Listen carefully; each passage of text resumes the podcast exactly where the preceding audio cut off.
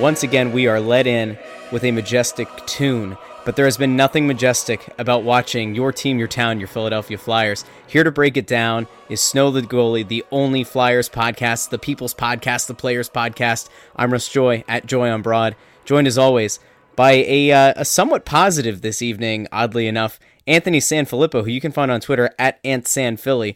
Anthony, a lot to break down here. You and I, if nothing else, it's been fun to be down there together at the Wells Fargo Center covering this team, but the on-ice product has been pretty much anything but fun to watch. Before we get into it and break all the action down, how are you feeling this evening? Well, the reason I'm in a positive mood, Russ, is because we record at a reasonable hour. I say this all the time. As long as we're recording at a reasonable time, and it's 8:30 p.m. on a Wednesday, so this is, we're both still awake. I mean, you're getting close to your bedtime, and I have a few hours yet before I start to nod off, and so I'm usually in a good mood. It's when you catch me late at night or the crack of dawn that I'm, curmudgeonly. That said, I don't necessarily know if I'm going to be pleasant in describing what's been going on with the hockey team. I think that we might have, we're not going scorched earth here just yet. I mean, they are 4-5, so it's not like they're 1-8. But at the same time, it's just the same old. Nothing has changed with this team. And we get the same excuses. Although I will say, and we'll get into this a little bit tonight, I'm really starting to like the reactions that we're getting from Dave Hakstol after losses. I never thought I'd say that, because I think that the guy, up until this season, has been just awful just in talking about what went wrong with the team. And I think so far this season, we've gotten some really good answers from him. I know I've personally gotten good answers from him to questions I've asked. I really feel like that, he's starting to recognize that this needs to change or he's on a hot seat. I don't know. I think that, if I'm going to be amateur psychologist here for a second. I want you to be amateur psychologist too with me. Okay. When you feel pressure at your job and you feel like you've been doing your job well, you get a little defensive, right? You get a little bit more willing to say, well, gee, this is what's going on around me kind of thing. And he has never been a guy to call out his players. And yet, after the game against Colorado on Monday night, he identified two players, not by name, but specific situations, so it was easy for us to figure out who he was talking about. And in the instances he was talking about were Jordan Weal taking a bad penalty and Sean Couturier not being too far away from the play, not playing the way he's supposed to play defensively on a play. He identifies these players in within situations and basically says, yeah, this is why. This is where things are going wrong. And to me, that screams of a guy who's starting to feel the heat. Yeah, I don't think you're wrong. So sitting down there and getting kind of used to the whole jam, to put it in Lavi terms, who, by the way, if you haven't seen it, you've got to go find the video of former Flyers coach Peter Laviolette going out meeting the media with a bull's mask on. It was fantastic. Incredible, like full head of a bull. It was awesome. Anyway, I kind of miss him. You're right. Like Hakstol, I think, has opened up a lot to the media. I know he caught a little bit of flack because leading into the season, there were some stories about him wakeboarding, I guess, to make him more relatable. I feel like we're coming down the final stretch of a political campaign, and all of a sudden we're finding out what Hakstol and crew like to do in their free time, and as like a last-ditch effort to try to get the fans to like him. But I will argue that while I think you've gotten some good responses, I think a couple of the other people down there have gotten they've been able to kind of pull back some of the layers of this onion. I was saying on the elevator going back up to the press box afterwards that the thing that I keep taking away from this is it's felt like every single post-game press conference we've had with him, it ends with, well, I think we played a real good hockey game out there tonight, and First period didn't go our way, but the second and the third period, I thought we played a real solid hockey game there. So I'm not too upset with the way that the guys played. I think they played a good game, and it's just like rinse repeat. Like it's as if there's this robotic kind of rehearsed shtick that he just kind of defaults into, but then you manage to get something out of him, and you're getting that human element out of him, which is good.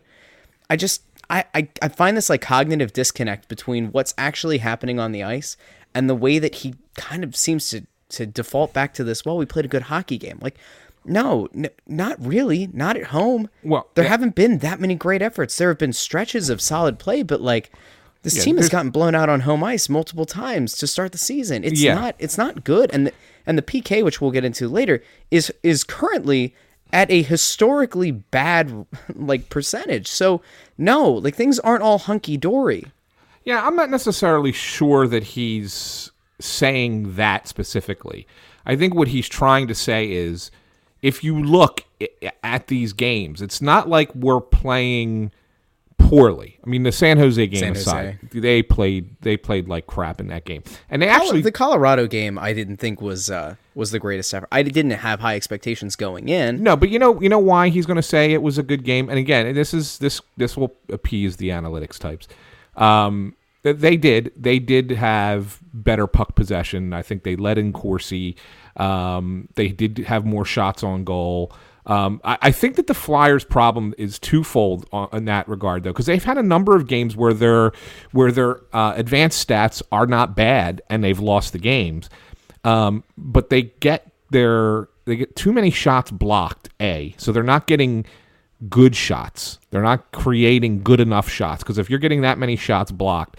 I mean, they had 27 blocked by the Devils on Saturday, even though they won that game. And I think it was another 21 or 22 that were blocked by Colorado. That's a lot of shots that are getting blocked, okay? That's not even shots that are missing the net entirely. Those are ones that you're taking and people are getting in front of. So it's not, maybe they're not being taken at the right time, but they also really don't get to the front of the net. You would think that with a guy like Wayne Simmons that they would have a lot of luck into the front of the net. Now, I know they're missing James Van Riemsdyk, and he's a guy that technically would get to the front of the net. And so that's certainly an element that's missing with him not in the lineup. But I don't think he makes enough of a difference to switch these losses to wins. I think this team is probably still 4-5. Maybe they get one of these games to overtime and maybe get an extra point out of it. Who knows? But I still think they're 4-5, even with Van Riemsdyk in the lineup, because of the way they're playing defensively. So in that, now I know I just switched gears on you there real fast, but so they're getting. I think what he's trying to say is we're doing okay. We're playing the style of game that we want to play for significant stretches. I thought the Colorado game, they were the better puck possession team the entire second period. And then for most of the third period, and they still, they still got behind 2-0, 3-0. They got one goal to get at the 3-1, but they never got closer. Hakstol today. Here's a great quote from him. And again, this tells me that this is a guy who's recognizing the gravity of the situation. And I'll get into what I think this all means. Hakstol today. We're a game under 500. Boy, that's mediocre at best. Now you have to back away and really look at the performances and evaluate the performances of your team. But I think if we want to be honest with ourselves, the performance of our team equals our record right now. How you like that? So what is he doing there? Well, it's quasi-transparent. It's showing that at least he is recognizing what the media has been writing, what the fans have been saying. But what is he? But here's what my thing is: he's throwing this on the players. Yeah, he's basically said, "I've harped on this for 3 years. I've implemented a system that should work. You see it work for stretches of the game, and they can't get it right." That's basically what he's saying. If we're going to internal monologue here, that's what Dave Hakstol is saying. He's saying that they can't get it right. If we want to be honest with ourselves, the performance of our team equals our record right now. You have to look at the performances and evaluate the performances. And the performance of our team equals our record. I mean, it's pretty damning. Yeah. Yeah. And to me, that's something he would never have said in his previous three seasons. He never would have thrown that out there like that. So to me, that is the coach saying, and I've been there with this, okay? I'll take you back, all right? This is they got off to in the 06-07 season, which was the worst season in the Flyers history. They got off to I think they were a 1-6-1 start. But before that last loss, they were in. They had gotten blown out by Buffalo. I think it was 8-1 or something ridiculous like that, 9-1. And then we flew to Florida, and we had back-to-back games, Tampa and Florida. They were on back-to-back nights. But we had a day off first in Tampa. So there's a practice in Tampa, and Ken Hitchcock's the coach, and that morning we had talked, or no, I'm sorry, the night before we had talked to Ed Snider, and Snider put out a quote, the whole damn team stinks. He was ripping the team as he was wont to do. And so we all, we wrote it and we put it out. So that after practice, Hitchcock calls the entire press corps, which was 5 or 6 beat writers at the time, into his road office, whatever, like the office for the visiting team in Tampa's stadium, and proceeds to do this, basically what Hakstol did. And he kind of threw it on Bob Clarke, who was general manager at the time, but saying, look at the players that he gave us. They can't play. This is what they're doing. You guys know me. I've had success in this league. I've won a Stanley Cup. And look at the dreck that I have to work with. And they just cannot play. They can't do it. So 2 days later, both Hitchcock and Bob Clarke, well, Hitchcock is fired, and Bob Clarke, quote-unquote, resigns as the general manager. And that's when we got Paul Holmgren as the new GM. You can see it. Like, this is what the coach was doing. He was basically throwing his hands up saying, I can't do anything more with these people.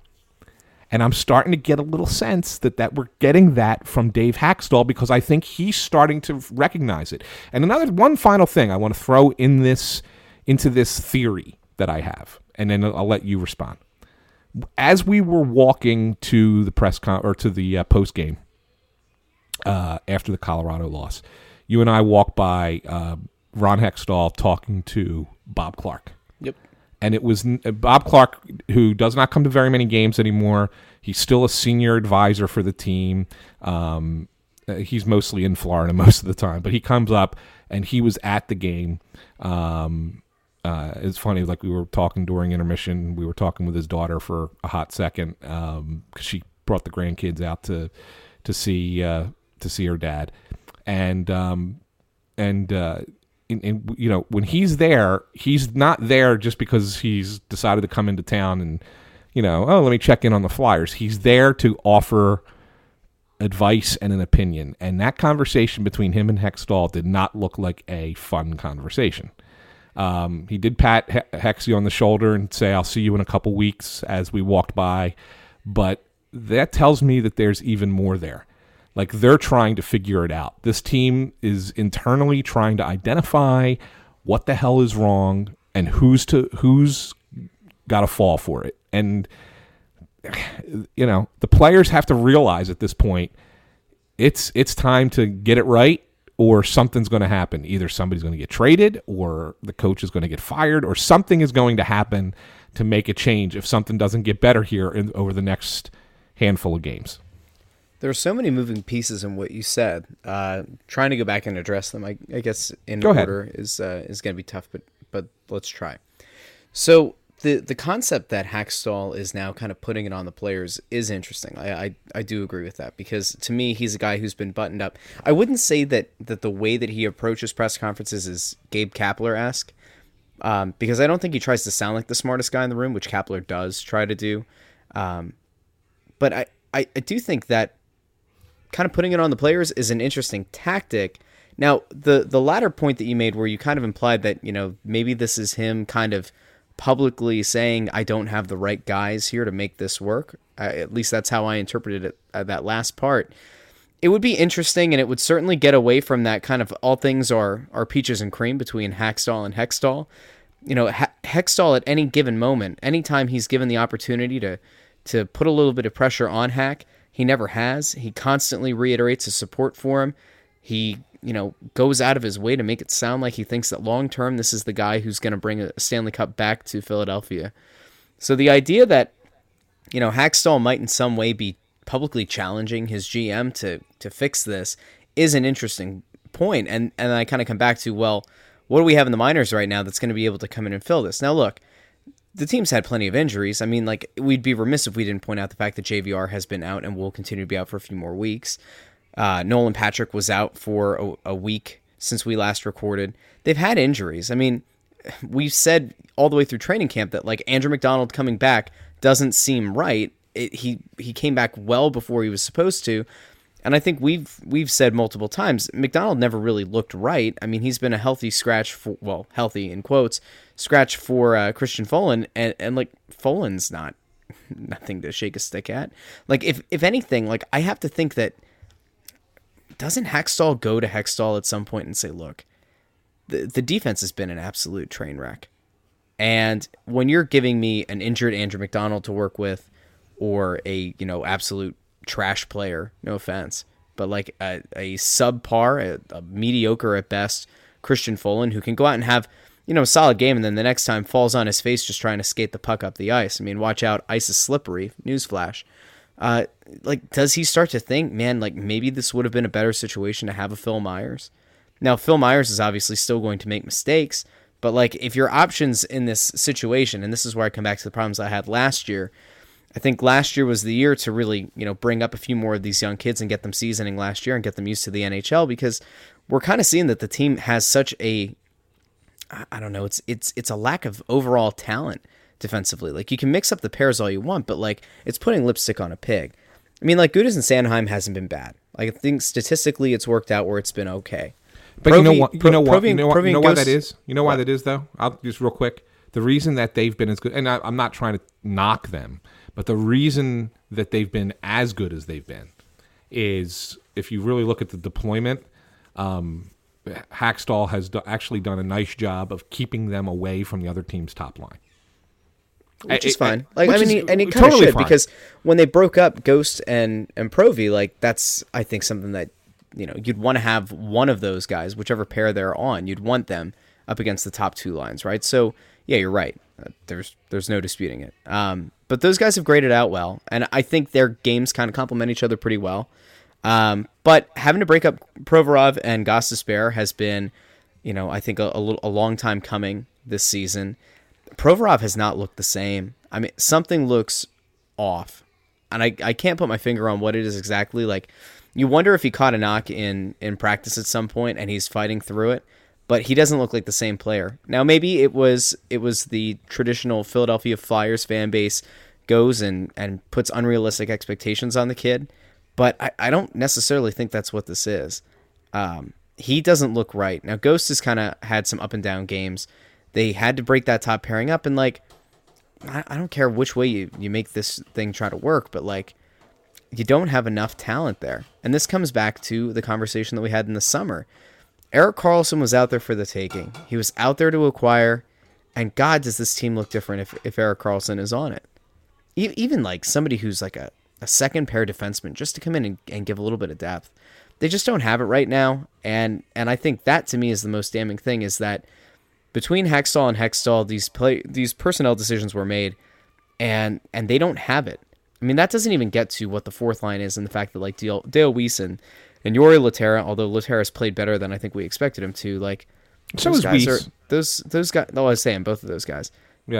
They like, they've been playing better, but like, realistically, on any other roster, are these guys even on the big club? Like, I'm not so sure. Well, I mean, maybe. So it's just like it was like curious personnel decisions that happened this offseason, and they're kind of rearing their heads here, and I don't know why anybody's surprised. You know, we'll get to the other guy in a little bit, but like, you know, this is why we keep coming back around to, this was not the season to bring up Carter Hart, And, you know, he's faced his own challenges down in the minors that we'll get to. But, like, I feel like this year might be the last one that you can get away with trying to bring up some of these young players and get them actual NHL experience. Because right now, if the choice is to go through the season and try to plug holes with lower quality vets in an effort to try to make the playoffs, like, that to me isn't worth it. I'd rather these young kids get experience in crunch time. I feel like this is what happened last night with the Sixers with Markelle Fultz against the Pistons. Like, you had the opportunity to get him crunch time minutes. You chose not to. You put in TJ McConnell, who you know is like a decent professional player. And maybe he gives you a better chance to win, but you know what he is. We know what Christian Folin is. We know what Andrew McDonald is. We know what Radko Gudas is. And quite frankly, we know Jori Lehtela and Dale Weeson are. And like, I don't know. I feel like I'm kind of done. I'm over it. Yeah, I still, you know, I this is where I disagree with you, because I understand the whole concept of developing players. I mean, everybody's like, oh, put the young kids in, put the young kids in. Hockey is like baseball. It's not like football and basketball. You don't just come straight from college and start playing the pro ranks. It just is not that way. You absolutely need that development time. Yes, there are exceptions to that rule, you know, guys who get drafted number 1 or number 2 overall, and they, you know, they're going to make the team as an 18-year-old because they're, you know, an elite talent like that. Sure, fine. But the guys further down need more time, need more seasoning. Now, I think that the greatest problem with development, and I don't want to get into this. This is not a topic here, but the greatest problem with development for hockey players is the fact that a lot of them that are in the CHL, Canadian Hockey League, which is the OHL, the Q, and Western Hockey League. Those three leagues are the CHL. Those kids have to go back there until they're 20 years old, unless they're making the NHL roster. And more oftentimes than not, they would benefit so much more in their age 18, 19 seasons to be playing in the AHL. And it would make, you would then get the younger kid, like what the fans call for. We want to see these young players. They would then be able to play in the NHL at the age that you want to see them at. But what ends up happening is that the CHL has this long-standing rule that, you know, because, and again, it's for their own financial gain for their teams, that if the players are not being used in the NHL, they have to go back to the CHL. They cannot go to the AHL, and that's the problem. So what ends up happening is these kids continue to play against, in their age 19 and age 20 seasons, they're playing against 16-year-olds in a lot of cases. And of course they're better than them. Of course they're going to put up great numbers in junior, and everybody's going to think, oh my God, yeah, look at how good that guy's playing. Why isn't he in the NHL? This is ridiculous. They're playing these veteran guys. I'm telling you, there needs to be a development time. And all of these players that you want to see, I'll tell you right now, and it's interesting, Michael Vorobiev looks like he's going to get back into the lineup tomorrow in Boston, Thursday in Boston, after three straight scratches. Yeah, after starting the season as the 3C. And I don't get it. They're putting him back in 3C, and I'm like, well, all right, well, I guess they're taking Jordan Weal out. I guess he's pissed at Weal because of the penalties. Well, no, yeah, They're not taking Weal out. They're moving Weal to the wing. Great on the third line. So I think what ends up happening is that. So, you know, somebody else is going to play that fourth line role, and it very well might be Oscar Lindblom. I think might actually be down there because I think Lawton's played well enough to probably get that second line minutes with Patrick and Voracek. I don't think you're going to stunt Lawton just to get Vorobiev back in the lineup. So I don't understand it. To me, I think he's a guy that could use a little bit more time in the AHL. I just do, and I would not be surprised if at some point he goes back down there, because there's some guys down there who are playing good hockey at the AHL level who you might sit there and say, yeah, this guy could do better in the NHL than what we're getting from Michael Vorobiev. But so that's why I'm okay.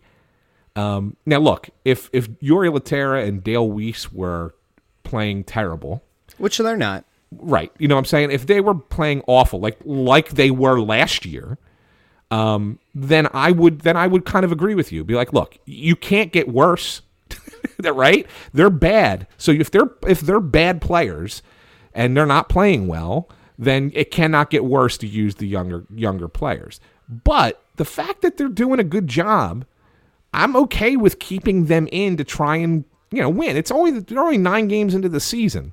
This should be a playoff team. Now, I don't think it's a top-end playoff team, but it should be a playoff team in this conference, and it's not right now. And a lot of this doesn't necessarily fall on the young kids or the veterans who are playing like fourth-line roles.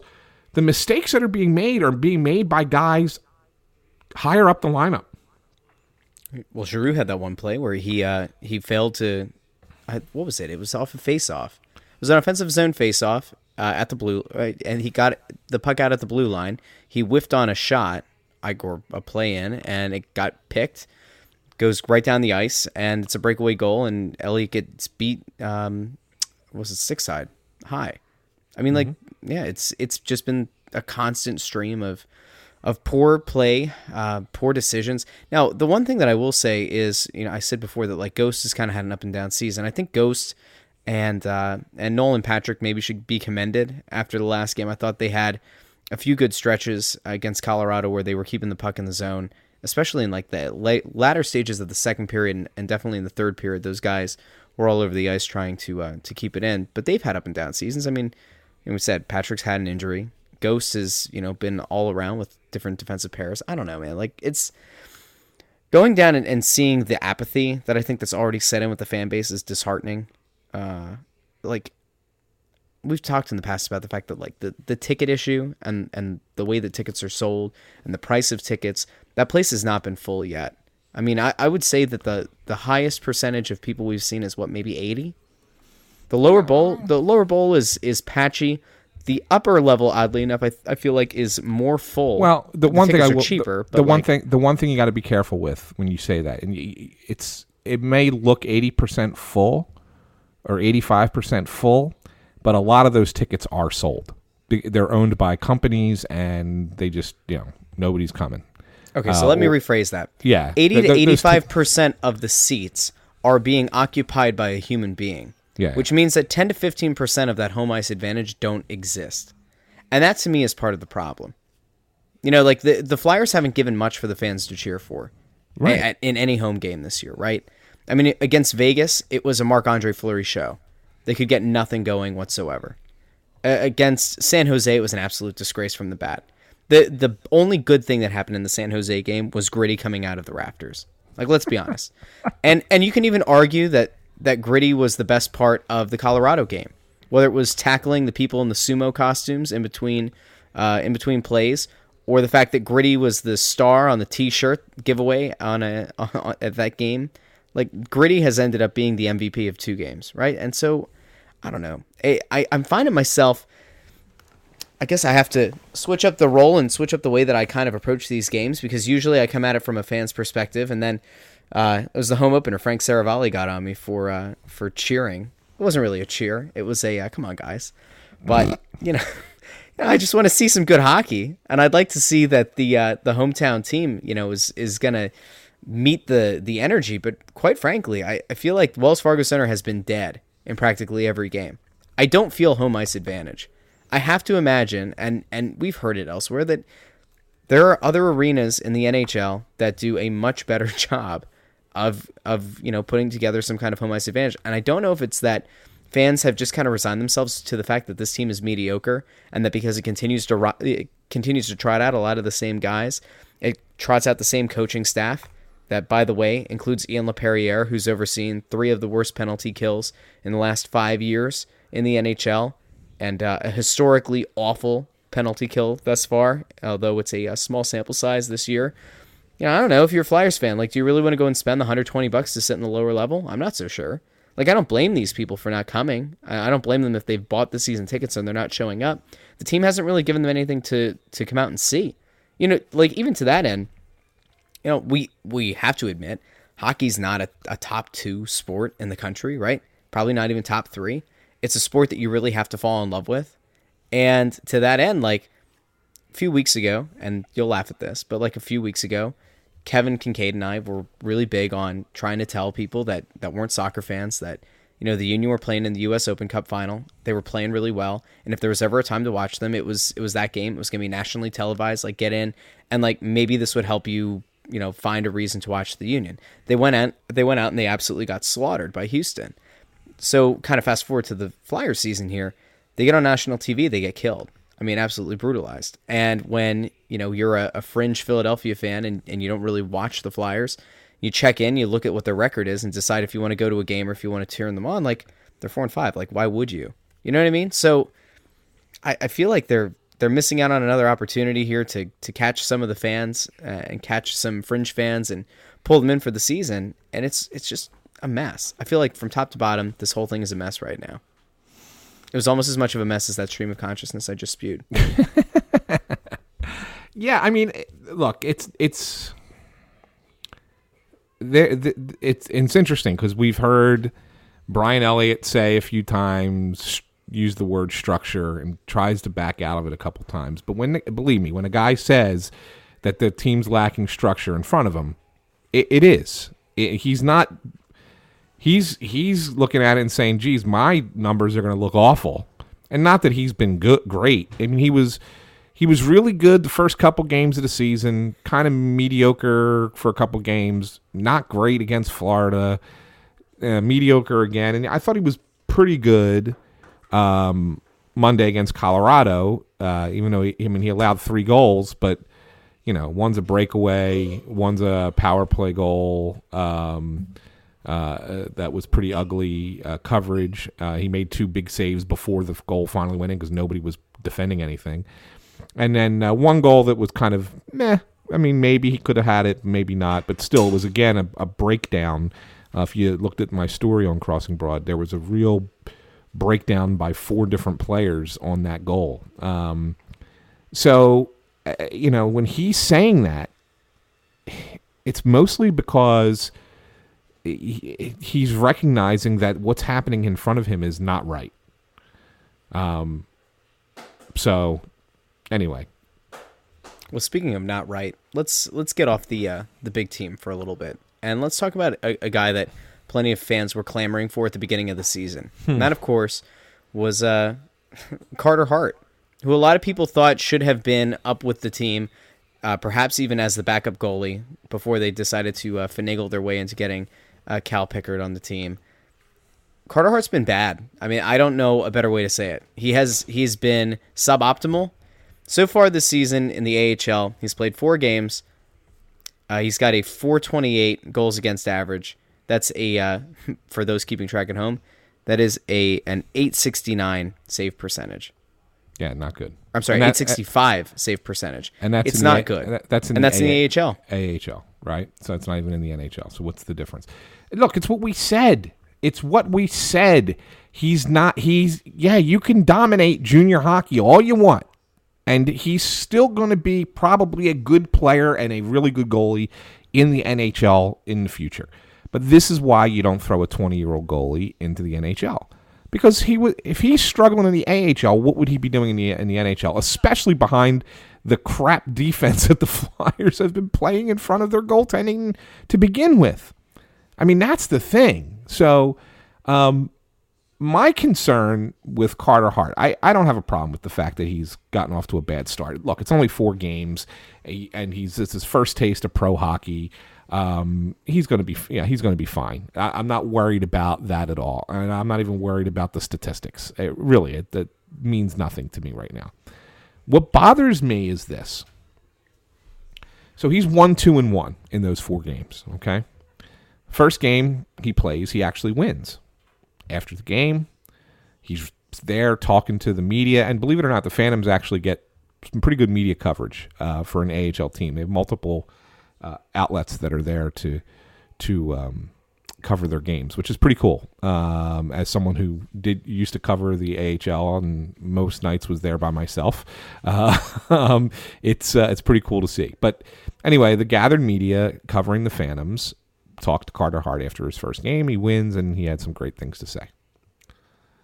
After his second game, which was a loss, the team was the media was told Carter's not available after the game. Okay. You kind of sit there and say, well, why? I mean, it's he should be available, but okay. It just happens one time. No big deal. The next game, he loses. He's not available to talk to the media again. All right. Now it's getting a little ridiculous, okay? The next game, he loses in, I think it was a shootout. It was either overtime, but I think it was a shootout. Loses again. This time, he's not... The media is not told he's not available, but Carter says, I have some people here. I'll come back and talk to you guys after I go see them. And then he never comes back.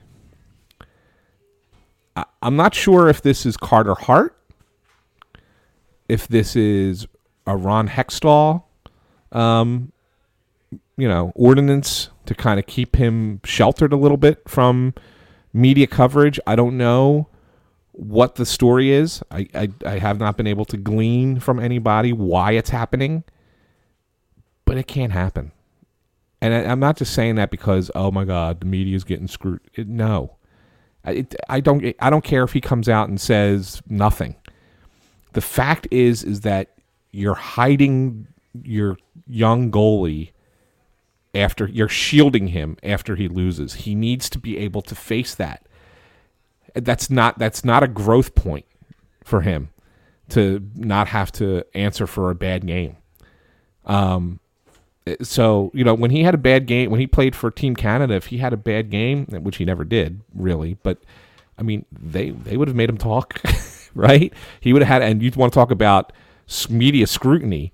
Like every writer in Canada, the entire country would be at that tournament and asking him questions, not just, three or four guys up at Lehigh Valley. So it's not a good look. And I don't know who's making that call, but it's got to be rectified. He's got to be able to say, yeah, tonight wasn't a good game. He's going to have that, That's part of growing up. It's part of becoming a professional player, is to be able to, address the media after you have a bad game. I mean, they're going to praise you when you have a good game, and they're going to rip you when you have a bad game. You have to be able to talk about both. I really hope he's been taking notes on how Brian Elliott's been handling himself with the media. I think, if nothing else, Elliott's been an awesome quote, and he's also just been a guy who, game after game, comes out and really kind of faces the music to the media. I'm not totally sure, because I haven't been at it that long, but I have to think that kind of thing plays well with the rest of the media crew. I don't think anybody's been overly critical of him in the questions they're asking. I think people are asking him fair things. And, the structure thing, I think, is the one thing that after the San Jose game that he let slip. And I don't think it played well with Hakstol. Because in the immediate aftermath, when we went out to Hakstol's press conference, somebody mentioned, I don't remember who it was, somebody mentioned the fact that Elliott had said that the structure wasn't good. And it seemed to piss off Hakstol, to put it lightly. I'm in a spot right now where I feel like Elliott's going to continue to be honest, and I'm wondering if it's going to get him benched. But at the same time, I don't think that the option that they have behind him is any better. I'm honestly in a spot right now where I'm kind of wondering if the team is just treading water until Alex Lyon comes back. No, it's not even that. Neuvirth. No, what? They know they can't rely on Neuvirth. Why are we even... we can't talk about that. That's not even a... He's on a rehab assignment right now. He's playing at the moment as we're recording. He's playing for the Phantoms right now. Not Carter Hart, not Alex Lyon, not Anthony Stolarz. Michal Neuvirth is playing for the Phantoms in a rehab start, which tells you that they realize they need to try and get him into games and see if he can stay healthy. Spare me. That's what they're doing. This is what's happening. Spare me. I don't need this again. I don't need to see Michal Neuvirth go out there again. I really don't. He's going to. He's going to roll his ankle coming out of the locker room today. Okay? The guy's made of glass. I'm going to make a prediction. He plays Saturday. He might. And honestly, Anthony, what good is it going to do? This defense has been so bad. You could have put an in his prime Patrick Waugh behind them, and I don't really know if it works. Yeah. Okay, maybe that's a little bit hyperbolic, but still, they have not played fundamentally sound defense in front of any goalie. It hasn't happened. No, But the goalie and the goal, it, the leaving goalies... like leaving the far post totally unattended, not checking his shoulder, looking for any kind of a latecomer or anybody coming around the back of the net, and just like watching the puck get deposited time after time after time. It's been infuriating. Yeah, understandable. I get it. Which is what, like, but again, the goalies... that's why it's good that it's not Carter Hart, because all you do is crush the kids. Yeah. And you would crush his spirit. You would probably screw him up mentally. And then, of course, you get the fan base, you know, on him. You know, he's supposed to be the second coming. Why is this happening to us? Why can't we have nice things? Although, in fairness, if fans were really checking in on Carter Hart's stats in the minors, they'd obviously be alarmed. And yeah, it did happen. We've had multiple people on Twitter while we're at it who have asked about Carter Hart. So go ahead, and then I'll come back to that. Well, no, all I was going to say is there is also this. The goalies do have to, when, you know, they have to save the team sometimes. I mean, that's what they're there for. You know, hockey is a game of mistakes, and so mistakes are going to happen. You just want to make them less frequently than your opponent. But the fact of the matter is that the goalie has to be able to, at some point, you know, make that big save for... he's got to pick up the slack for his defense. Yeah, he does a little bit. I mean, you know, you can't blame him when they give up a goal, because he's, you know, look, I give you the first goal, the power play goal. He made two really good saves before they scored, because nobody cleared anybody away. Nobody played the body. Nobody played the puck. Christian Folin was throwing himself onto the ice for no apparent reason. Provorov was caught watching the paint dry. He saw that Gritty really got a good reaction from the crowd, and he thought, hey, I could do that too. Yeah, Couturier was out of position. I mean, there's a lot of fundamental things that are going wrong. Yeah. These aren't like huge things that need to get corrected. These are just mental lapses. The team, I think the best way to put it is the team just looks mentally out of it from the second they come out of the locker room. They actually, you know, a few of the guys were quoted. I think it was Haig was the one who I think gave the most revealing comment to that extent after the Colorado game. Just kind of that, you know, it's been a constant conversation is that they need to have better starts, but they really need to pick it up. Like, they need to match the intensity that they know they need to have, and it's just not there. I don't know. Is there anything else you really want to hit? Is there anything that's like... I mean, I feel like we're just going to kind of go in circles about, like, the things that are going wrong. Like, there's... Like, if we did a film breakdown right now, we would have so many things to go with, and they're all just fundamentals. They're just, it's stupid hockey.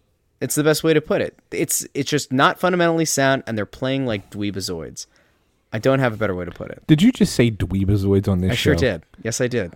Oh, Russ, you just got us a 3-star review. Oh, I can do that on my own just for existing here. We do have a new 5-star review. We'll get to that in a little bit. Oh, good. Can I just say real quick, the penalty kill's been a disaster. Yeah, let's talk about it. You said, is there anything else? Here you go. So you wrote about it. Well, let's talk about the PK for a second, because it needs to get addressed. So the PK, I pulled the stats from the last 5 years, and I know that they're all small sample sizes. I get it. Well, no, the 18-19 season, but it's for this season is a small. The other ones aren't. It's still 10% of your season, give or take. When I pulled the numbers, so you know, be that as it may. If you look back at the last 5 years, if you were to take all teams in the last 5 years, and obviously that number's changed because of expansion, there are 152 penalty kills that you would rank. So that's every NHL team that has existed in the last 5 years. If you took each season's penalty kill, so like the 14-15 Flyers, the 15-16 Flyers, 16-17 Flyers, do that same thing for like the Devils and the Avalanche and whoever else, whatever. There were 152 penalty kills that you can rank, right? Here are the rankings for the last 5 years for the Flyers. The 2014-15 Flyers finished or would have ranked 125 out of 152 penalty kills. That's awful. Dave Hakstall's first year as coach, they actually jumped up. Their penalty kill was much better. It was 85th. Out of 152 in the last 5 years. So that's actually the highest it's ever been under Hakstall. The next year it regressed. The PK regressed down to them being 99th out of 152 penalty kills in the last 5 years. Last season, so there's a big sample size. Last season, they finished with such a low PK percentage. They would have ranked 136 out of 152 teams. But it gets worse because as of going into the Colorado game, this year's penalty kill. I thought you did it. I thought you did it after the Colorado. No. Game. It was just because I didn't have the stats available to me when I finally posted it. Going into that game, they were ranked 150 out of 152 penalty kills. After the Colorado game, this is the thing I didn't put up. They actually dropped because they gave up a penalty. They gave up a power play goal.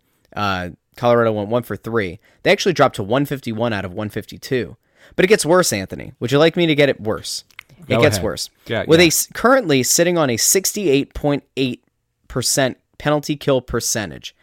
In 1,060 penalty kills, so every single team from now all the way back to the 1977-1978 season when they began tracking penalty kill percentage, your Philadelphia Flyers in the 2018-2019 season, if we were to stack all 1,060 penalty kills that have existed in the last 31 years, your Philadelphia Flyers out of 1,060 penalty kills currently rank 1,057.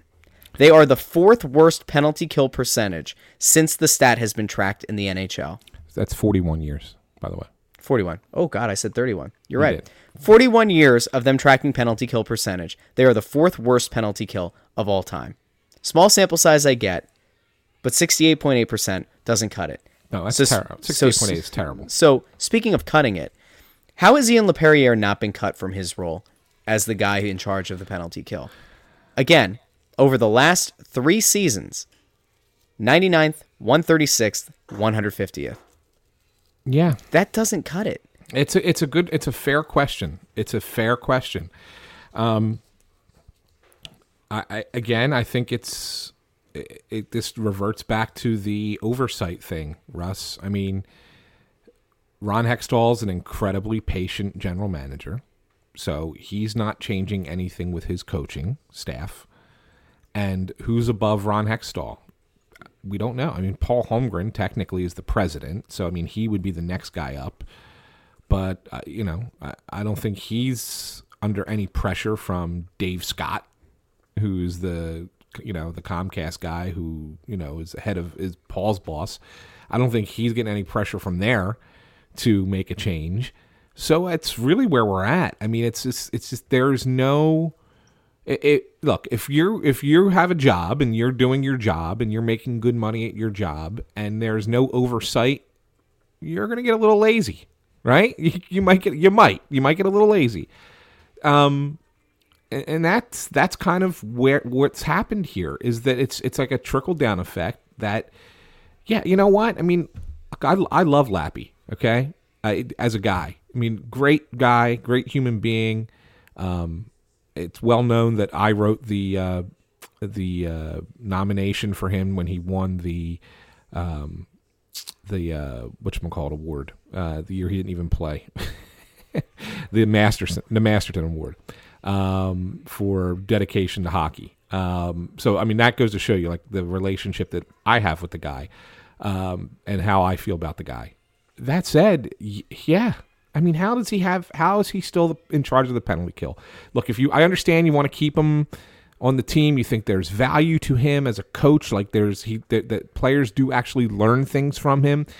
Okay, fine. But maybe you say, yeah, you're not in charge of the penalty kill anymore. At least that makes it that change wakes the players up and says, you know what? We're not doing something right. But the fact of the matter is that they just keep letting the same thing happen every game, and it's like you could almost feel it. I mean, you're in that building, you could almost feel it when they take a penalty. There's this feeling of dread that fills that building. Like, yeah, they're probably going to give up a goal here. Yep.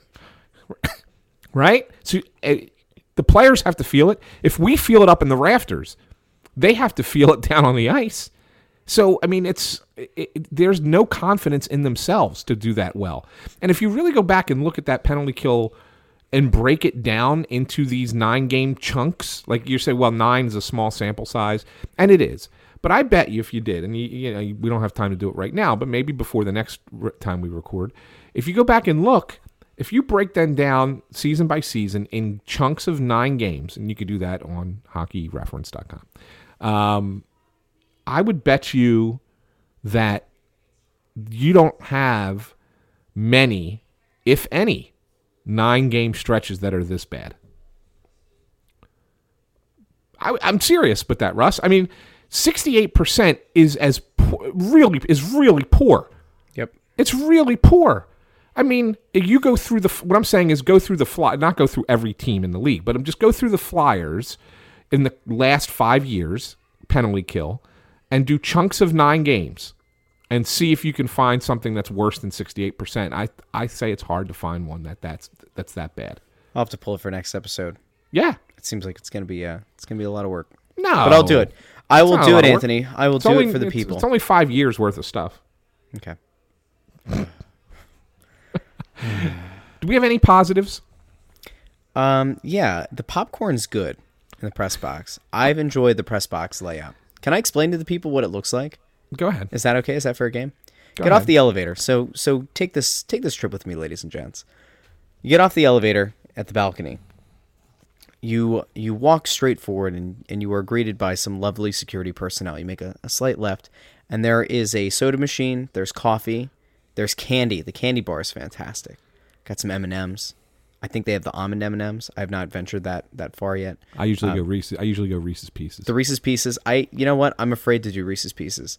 I feel like my brain can't wrap my head around the fact that they're peanut butter and not chocolate. And my brain wants M&Ms, and I give peanut butter, and it doesn't work. Anyway, some M&Ms, and then there's the popcorn Johnski. Now you forgot the super pretzels. Oh, you're right. There's super pretzels. Sorry, don't leave those out. Super pretzels with 2 kinds of mustard. Got the spicy brown, the deli brown, and you got the nice French's yellow mustard, and then you got the popcorn. And every single game, I fill up a giant box of popcorn. I grab a little cup of M&Ms, and I usually go through about 2 cups of coffee while we're there. And every single time, I end up making a mess. Now I clean up after myself. There is a reasonable mess that I think you're allowed to make if you're eating popcorn. Obviously, your hands are going to be a mess. There's butter, but I think it was the second home game that we were at. It looked like there was a murder scene of popcorn. It looked like somebody had been eating popcorn and then a sniper took me out from across the way. And it was because the box wasn't properly locked on the bottom. And I don't usually get that many looks from anybody. I think most people just kind of leave me alone. They don't know who I am, and that's fine. But that was the night where a few people kind of looked over, and there were some smirks. There were some shocked faces. And they're like, this guy's a slob. And I'm sitting there like, why am I getting all this popcorn all over myself? Like, it doesn't make any sense. I'm not like reaching in and grabbing huge handfuls. Why do I keep losing a few pieces? I flipped the box over a little bit and saw that the whole bottom was out, and it was awful. Anyway, press box is nice. The press people, fine. I have no problems yet. I have no real qualms. I did say on Crossing Broadcast that I find the fact that some people ask the same exact question to every single player and the coach who are made available after games is slightly annoying, but what are you going to do? Right? Yeah. Right. Are you going to address the suits thing here, or are you going to wait for that and Crossing Broadcast to kind of... You know what? Let's address it now. Okay, go ahead. So I get down to the first game, and it was a dress down day at work. So I'm wearing jeans, right? And I think I had jeans and a sweater. And I said, you know what, Anthony, I need to know what you wear because I don't want to stick out like a sore thumb. Like, what are you going to wear? And so we color coordinated. It was great. That's not true. So Anthony just goes, well, I'm wearing jeans and I'm going to wear a sweater. So that's fine. So we're going to look nice. So I don't want to look like a schlub, and I don't want to slum it. And I'm thinking, all right, well, I know that some people are probably going to wear khakis, maybe a button down, whatever. That's fine. I get into the media dinner. And everybody's in a suit. I feel like I walked into Goodfellas. And then I see, well, they did have the carving station. That was nice. That has nothing to do with Goodfellas or anything. But there was a nice carving station for the media dinner, and I enjoyed it very much. So thank you to that guy. But everybody's in a suit. I'm like, and this is where I get kind of thrown off by the whole thing. We've been down at Voorhees. Nobody's dressed up. People are wearing jeans. Life is good. Everybody's acting like a normal human being. You get down to a game, everybody's in a suit. So then, because it's the first time, I'm like, I don't actually know what the press box looks like yet. I don't know what the setup is. I don't know. Are we around fans? Like, is that why everybody's wearing a suit? No, you don't. You go from the ice level or basement level or whatever up to the press box. Eventually you go back down to that bottom floor, go to the locker room, go to Hextall's press conference, go back up to the press box. Well, after everybody has emptied out of the arena, there's no fan interaction. Why is everybody wearing a suit? It bothers me. It's like, is everybody just trying to outclass each other? Is it everybody needs to wear a suit in case they're on the camera and they can wave to their mom? Like, I don't get it. I don't understand. Now, I will wear sweaters. I might wear some button-downs. I think I might wear a nice pair of slacks or khakis, but I'm not wearing a suit. I refuse, unless the Flyers tell me I need to, in which case I will be happy to wear a suit. But for now, I will not wear a suit. No, you don't have to. You'll never have to wear a suit. It's ridiculous.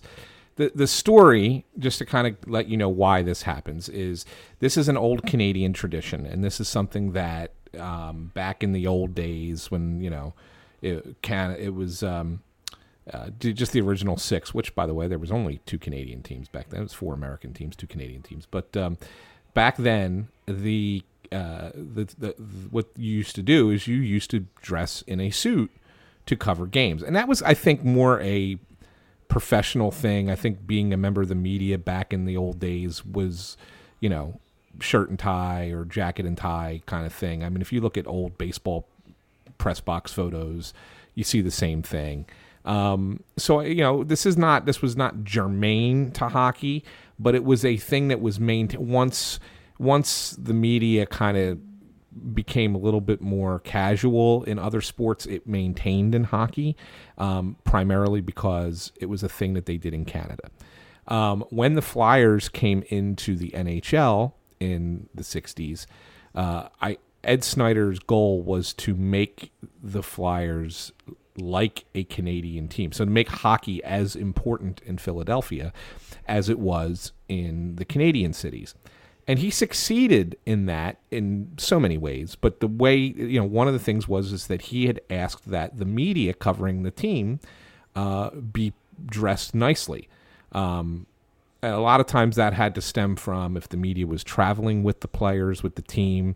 They wanted, you know, the team was always in suits, so they wanted the media, you know, to dress the same so it looked like everybody was kind of in sync with one another. So that was kind of a thing.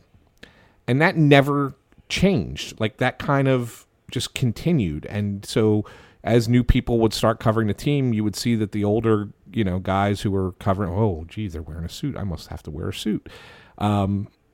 And that was pretty much for everybody. And, you know, I started covering the team about 18 years ago, and I'm like, I ain't wearing a suit. I'm not wearing a suit. So I'm not saying that I was the only one or the first one, but I certainly maintained it for 18 years, except with the exception of when I actually worked for the Flyers. They required that you wore a suit as a member, as an employee of the team. So I did wear it for a couple of seasons there when I worked for the team. But as a member of the media, no, I never wore a suit for any reason whatsoever. The only time I ever wore a suit was when I presented the award for... at the end of the season, they give out all the team awards, and they give out the class guy award, the Yannick Dupree award, and it's usually a member of the beat. One of the beat writers goes out onto the ice and presents the award. I did it twice. No, three times. I did it once. Peter Forsberg, Danny Briere, Brian Boucher. So 3 times I've presented that award on the ice. So all 3 times I had to wear a suit for photo op. But that's it. I mean, other than that, I've always dressed down. So much so, it became such a running joke that Sean Tilger, who is the chief operating officer for the Flyers at this point, one year for Halloween, dressed as me. And he showed up in the press box in jeans and a button down, and he had the little press pass on hanging around his neck, and he had a little tape recorder and a notepad, and yeah, he thought it was funny that he was me for Halloween. So I mean, that's how I guess many people noticed it, that I was like the one guy out of all the beat guys who would not wear a jacket and tie. Like, I didn't feel the need for it. So anyway, that's the long-winded story about how that kind of came to be and why it still exists, I guess, in some capacity. Are you ready for an iTunes review and an edition of Who's That Flyer? Are we doing that first, or are we getting questions from Twitter? You want some Twitter questions? I can do some Twitter questions. That's fine. Twitter questions. Here we go. Joe Stringer, 3 questions. Oh, I don't know if we'd go with this. No, I'm sorry. Oh, his avatar looks like another guy's. Okay, never mind. Joe Stringer has 1 question. Who's in charge of Hextall? Who is above him to step in and say we need a change? I feel like there is no one around to hold him accountable. Yeah, I mean, kind of answered that. Yeah, sort of just answered that. Paul Holmgren is the direct boss for Ron Hextall, and then Paul Holmgren's boss is Dave Scott, who would technically be the former Ed Snider role. Obviously, doesn't have as much of a personal investment in the Flyers that Ed Snider did. Ergo, I don't think that they're unless they're seeing. Something affect the bottom line, I don't think that you're really going to have Dave Scott intervene with what's going on the ice because he's not a hockey guy. And so that's part of the problem. So anyway. Okay. That's one question. Yeah, by the way, before we go on to the next question, just to update since we mentioned it earlier, that Phantoms game is now officially over. The Phantoms did win 7-3. Michal Neuvirth, 31 saves, 34 shots faced. So 3. Look at you, Michal Neuvirth. Wow. Yeah. Anyway, that's exciting. Continue. Here he comes, Michal Neuvirth, back to give you mediocre play and goal. IW Johnson had 2 questions. The Flyers defensively have been bad. One spot I've noticed is Provorov. Am I the only one seeing this? I love him. He's a player, but the season is so far off. Is he injured? I don't think he's injured. I don't. I've asked a couple people and they've said no. I think this is. It's interesting. Like, was it you that said he's finally hitting his sophomore slump in his third season? I think I said it to you in the box. Yeah, it might be. It just might be. Might have just kind of hit a little bit of a wall, and he's got to get through it. I mean, there's no doubt about it. He was better against Colorado. He didn't have a bad game against Colorado. I mean, he didn't have a great game, but he didn't have a bad game. So, like, I look at that as progress. So we'll see. We'll see if he can start stringing a few together and get back to being the player that he was. I'm not worried. I think he will get there, but certainly a good portion of the problem with the Flyers so far in 9 games has been the fact that Ivan Provorov has not been himself. Okay. Next question. Steve Appleman says, "What's going on with the power play? I saw the Flyers were one of the tops in the league at drawing minor penalties, but can't seem to really cash in on their opportunities. Is it just the setup, or just bad luck that will eventually turn around?" Yeah, I mean they're 1 for their last 14, which is not a great number, but. Power plays go through stretches like that all the time. I thought that they were actually pretty good for the, before this 1 for 14. I thought that they were really solid.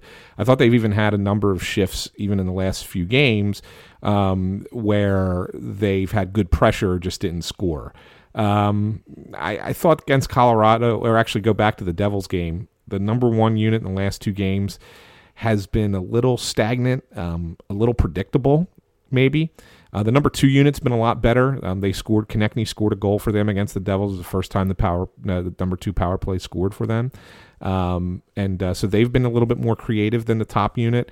But that top unit, I think, has gotten to a point where you kind of know what's coming with them. So unless either Voracek or Giroux makes like this brilliant, unbelievable pass to set somebody up for a goal, we're not really seeing the production out of them right now, but they've gone through this before and have adjusted and fixed it. I think it's a good power play, and I think it'll be fine.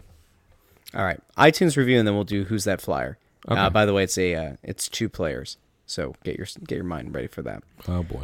All right, so iTunes review, 5-star review. Thank you so much to Darren Warwick Band staff. Best insight into Flyers and hockey, 5 stars. Yes. First is a shout out to Russ from Matt Tenaglia and the Warwick Band staff. We're all big fans. I've been listening from the beginning, and this is the best insight I've received from any media outlet that covers the Flyers. Pat yourself on the back there, Anthony. Go ahead. Thank you. Get it.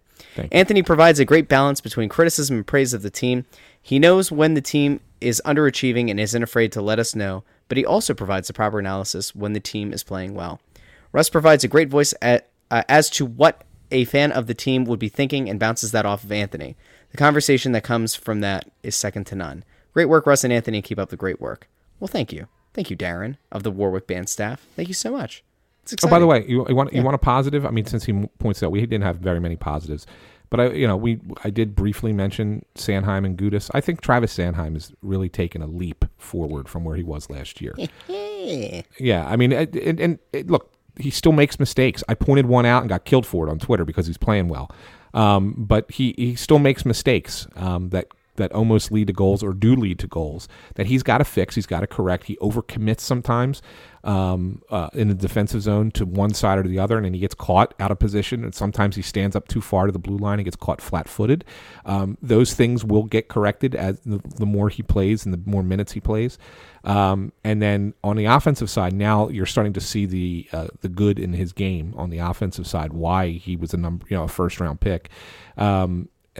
He still, though, tries to make plays sometimes that he shouldn't make, and it could lead to odd man rushes the other way. He's still got to be a little bit smarter about where he's passing the puck and when he's passing the puck, when he kind of pinches down, because he can't get caught deep, make a bad pass, and then you got a 3-on-1 the other way. So there's still a couple things that, in his game that do need to get fixed, but he is a far better defenseman right now than he was even at the end of last year. So there's some positive for you. Leave it to you to take a positive and then poop all over it. Thanks, Anthony. Thanks for... Go ahead. It would be you. It would be you who says that. It would be you who points out a negative.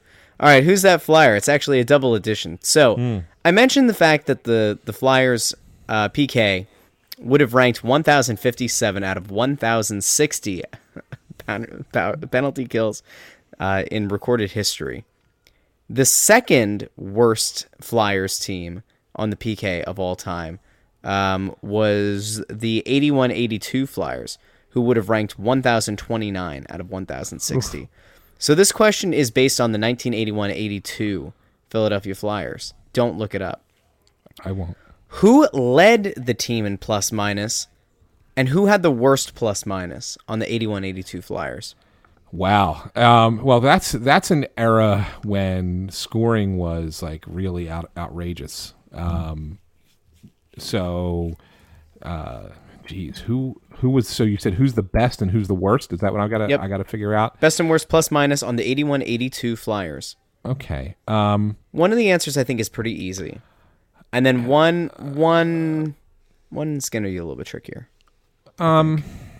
If I had to go with the best, I would probably still go, even though he was getting toward the end of his career, I would probably still go with Bobby Clarke. Ding, ding, ding, ding. Yeah. Okay. You got either of the two. Yeah, I figured that was the easier one. I mean, I know he scored, I don't know how many points he had that year, but I figured he probably scored enough that he was had a good plus. Who was the worst? Oh, jeez. Here's why it's going to be hard. The guy only played 6 seasons in the NHL. His first season was in 78-79. He technically ended his career in 83-84. He only played 12 games that season. He played once. Those 12 games were for Edmonton. Played 5 seasons for the Flyers. In 81-82, he only put up 13 total points. He had 5 goals, 8 assists. Oh, well, that goes against what I was just going to say, Behn Wilson, but that's not right because Behn Wilson put up points. Behn Wilson finished 16th on the team in plus minus that year with a +5. Okay. Glenn Cochrane? Glenn Cochrane is also incorrect. Oh. Was he on that team? Yeah, he was 4th in plus minus at +19. Oh, he was good. He was. That, okay. If I give you initials, will it help? Maybe. TG. Tom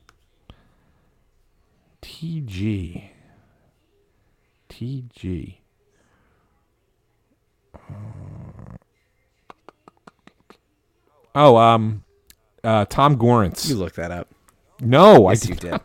I got it wrong. Ladies and gentlemen, Tom Gorence is correct. Anthony Sanfilippo, he nailed it. I did not nail it. You got to give me initials, and I got the wrong the first two times. Well, you know what? The guy only played 5 seasons and 12 games and a 6th. Yeah. So Tom Gorence is correct. Tom Gorence and Bobby Clarke. It's the only time you'll ever hear those guys mentioned together. All right, anything else before we head out? No, I got nothing else. So for those who are unaware, this weekend the Flyers are playing at home, 1:00 game on Saturday, and then they go out on a massive road trip. What is it? Yeah, next? Five game road swing. I don't know. Do we predict until next game what we think this stretch is going to look like? They're at Boston on Saturday. They're at Boston on Thursday. Yeah, no. Home against the Islanders, then at Anaheim, at Kings, at Sharks, at Coyotes. Woof. I'll say they go 2-3-1. Wow. What are the two wins? 6 games. The Islanders, who stink, and I think they might win one of those. Well, maybe Arizona. Okay. Or they could win one of those California games. I mean, maybe they go 3-2-1. I don't think they beat San Jose because San Jose we saw the disparity between those two teams on home opener. Anaheim's a pretty good squad. The Kings have been playing terrible hockey, so that might be one they have an opportunity to steal. And Arizona's better, but they're still not great. So I don't know. There's one in there that they win, one in there that they lose in overtime, and 2 losses.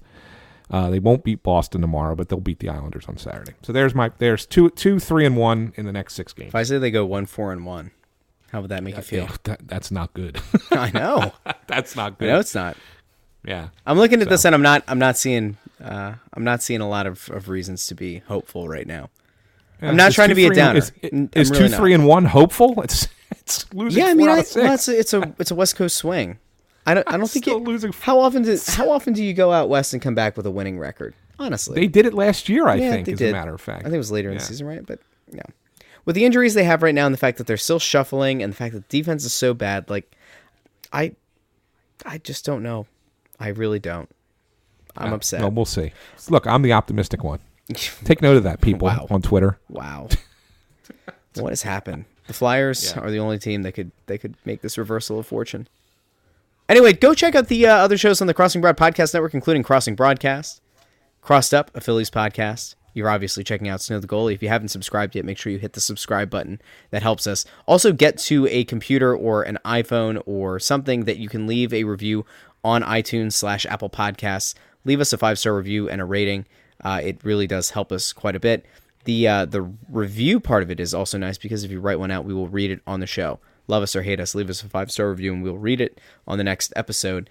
Go check out Crossing Broad FC, and It's Always Soccer in Philadelphia. Those are all the shows that we have on the Crossing Broad Podcast Network. So until next time, which will be sometime next week, for Anthony at Ant San Philly, I'm Russ at Joy on Broad. Don't forget, if you don't follow us on Twitter yet, make sure you go do that because we're around. We're around during intermissions. We're there before the game, and if there's a question that you really have that is really pressing throughout the game, just let us know. Maybe we might have something cool that we're going to start doing. Yes, we are. We'll talk about that later. We're trying to finalize that. So, assuming that we're able to do the cool thing, we'll announce that on the next show. If we don't announce it on Twitter first. So, anyway, for Anthony, I'm Russ, and follow us on Twitter. The links are in the description. All you have to do is click on it, and then you just hit follow. It's pretty nice. And anyway, we'll see you next week.